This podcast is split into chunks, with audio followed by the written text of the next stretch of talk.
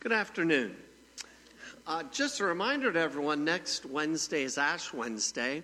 Uh, so, because of that, we won't be having our, our midweek Bible study, uh, but we will be having our Bible study throughout the rest of the season of Lent. Um, so, also next Wednesday, we will still be having a 2 p.m. service and also a 7 p.m. service uh, with the imposition of ashes.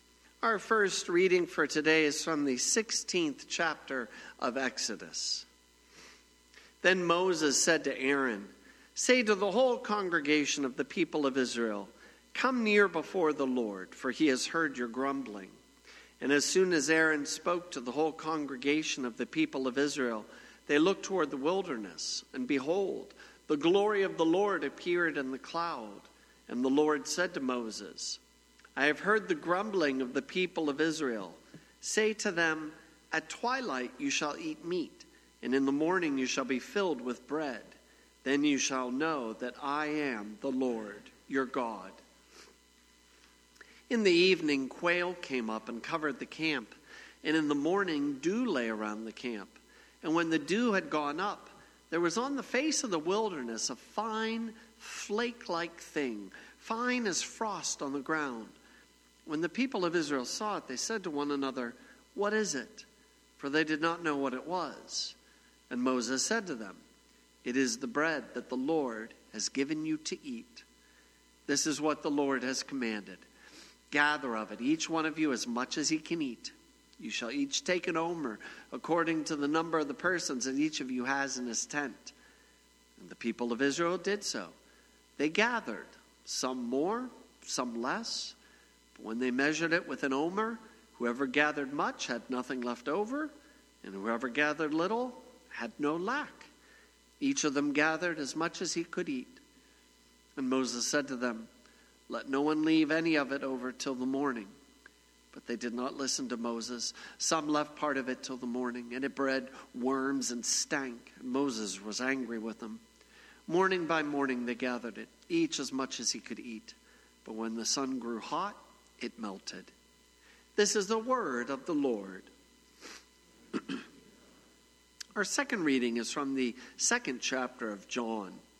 On the third day, there was a wedding at Cana in Galilee, and the mother of Jesus was there. Jesus was also invited to the wedding with his disciples. When the wine ran out, the mother of Jesus said to him, They have no wine. And Jesus said to her, Woman, what does this have to do with me? My hour has not yet come. His mother said to the servants, Do whatever he tells you. Now there were six stone water jars there for the Jewish rites of purification, each holding 20 or 30 gallons. Jesus said to the servants, Fill the jars with water. And they filled them up to the brim. And he said to them, Now draw some out and take it to the master of the feast. So they took it. When the master of the feast tasted the water now become wine, and did not know where it came from, though the servants who had drawn the water knew, the master of the feast called the bridegroom and said to him, Everyone serves the good wine first, and when people have drunk freely, then the poor wine. But you have kept the good wine until now. This, the first of his signs, Jesus did at Cana in Galilee and manifested his glory, and his disciples believed in him. After this, he went down to Capernaum with his mother and his brothers and his disciples, and they stayed there for a few days. This is the word of the Lord. Thanks be to God.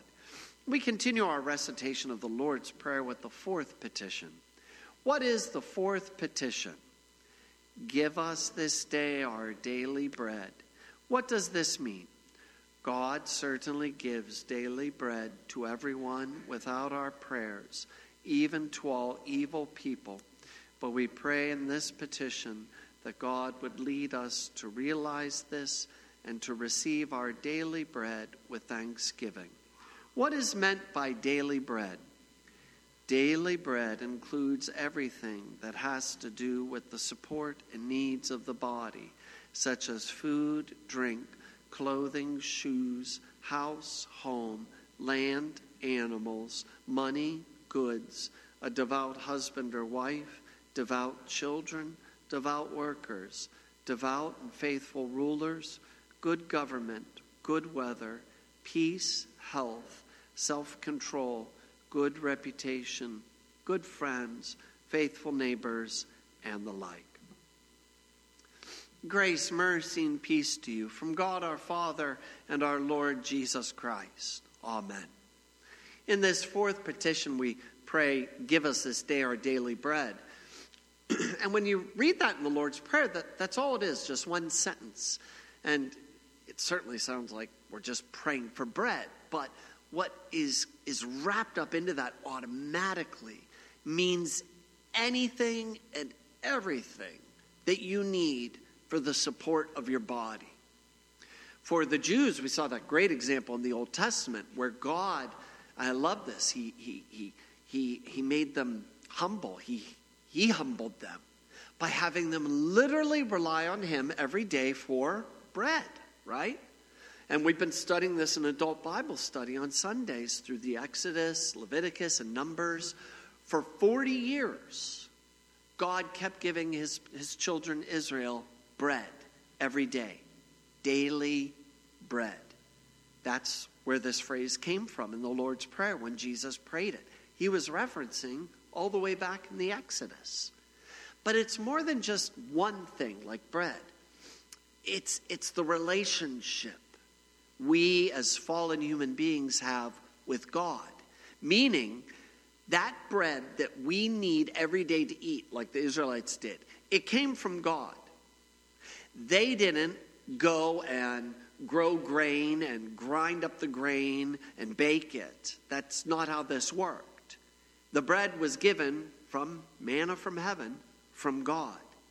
So automatically, the stuff, the thing they were eating, it was always, it wasn't just bread, it was give us this, meaning God, God, and what we need to survive every day. Daily bread. And what I love so much about Luther's meaning to this is he broadened it out, right? Because we need so much more in life than just a loaf of bread. And, and we, we give thanks for so many other things food, drink, daily water, right? clothing, shoes, the, the, the, clothes we put on. I always say this to people, I say this to confirmands. We do not realize, and we do not give thanks. We give thanks often when we pray at a meal, if we pray at a meal. That's often when we pray. But what did we pray and give thanks to God when we put our shoes on today? When you had a shirt you put on, did you say, Thank you, Lord, for giving me this shirt? You know, he's giving us things all day long, and I think that's a beautiful realization for us to have. To live that way constantly throughout the, the day, realizing everything we have is a gift to us from God. It's a beautiful way to live our lives. Clothing, shoes, house, home. We complain about our house and home, the size of it, the clean, having to cut the grass. These are gifts from God. Plenty of people don't have homes. Plenty of people. You have a home, land, animals, money, goods, devout husband or wife, devout children, devout workers, devout and faithful rulers. Devout, devout, devout. We should pray and give thanks if our spouse is devout, meaning Christian, or others in our lives are Christian.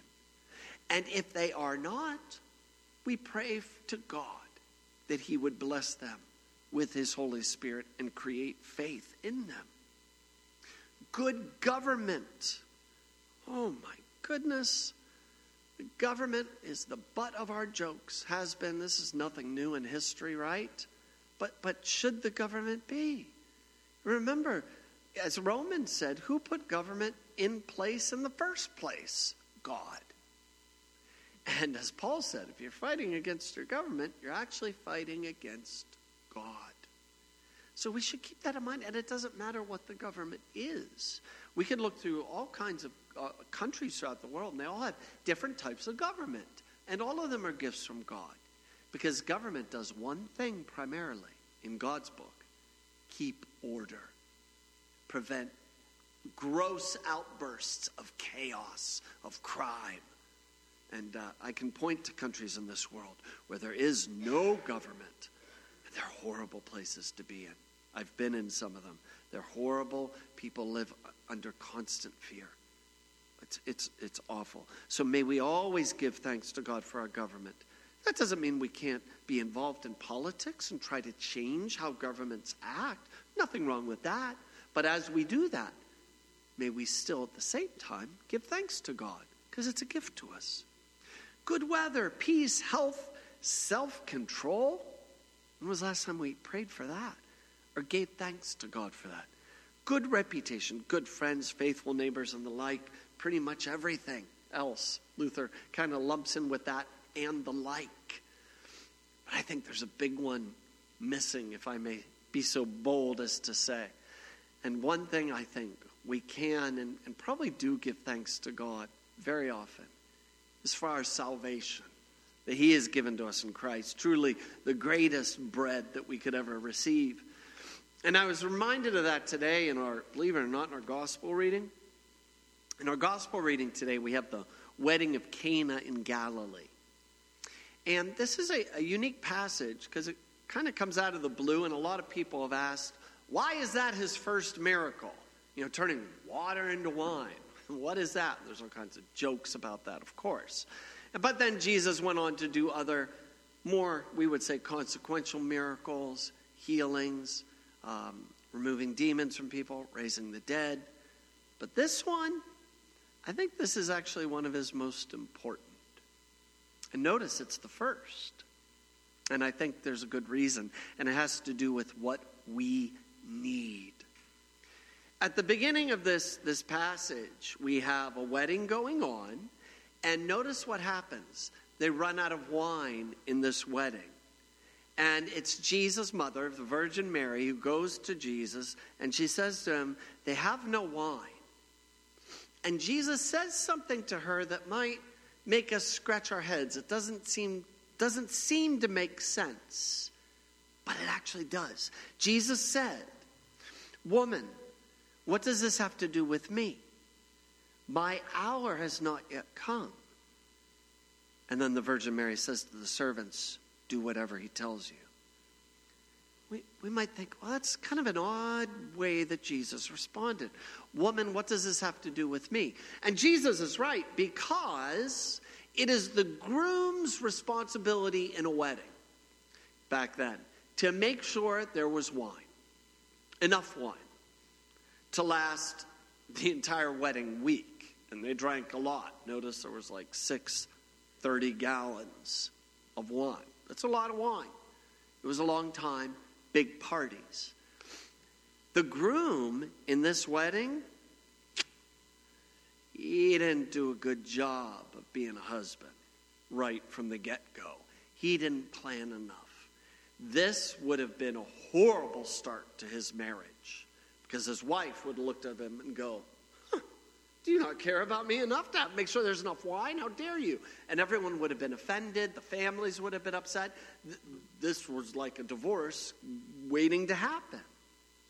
So that's why Jesus says, Woman, what does this have to do with me? Because technically, nothing. He's not the groom. Yet. And that's when Jesus said to Mary, My hour has not yet come. Anytime Jesus spoke about his hour coming, had to do with the crucifixion. My hour has come. And we might think, what on earth does this have to do with a wedding? Everything. Doesn't Jesus describe himself in the Bible as the groom of us, the church, his bride? Doesn't matter if you are a man or a woman in the church, biologically, we are all the bride of Christ. He is the groom.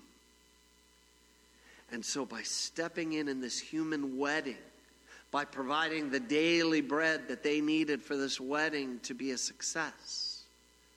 Jesus was showing what he was going to one day do on the cross to be the groom of his greatest bride ever, his church and supply us with our greatest daily bread we ever need. A bread that lasts for not just a, a meal for breakfast, lunch, or dinner, but a bread that lasts for eternity when He gives us His sacrifice, His body and blood given into death for us, for the forgiveness of all of our sins. That's our greatest daily bread because that is a daily bread that lasts for an eternity. And so may we every day, not only as when we pray at meals to give thanks for what's before us, when we put on our clothes and our, our, our shoes and our, our shirts, and we give thanks to God for that daily bread as well, but in everything that we do throughout our days, may we always pause and give thanks to God for the salvation He has given us, that truly that greatest bread, which literally He hands to us in the Lord's Supper to prove that He has done everything needed to save us. Amen. And now may the peace of our God, which surpasses understanding, keep your hearts and your minds in Christ Jesus our Lord. Amen.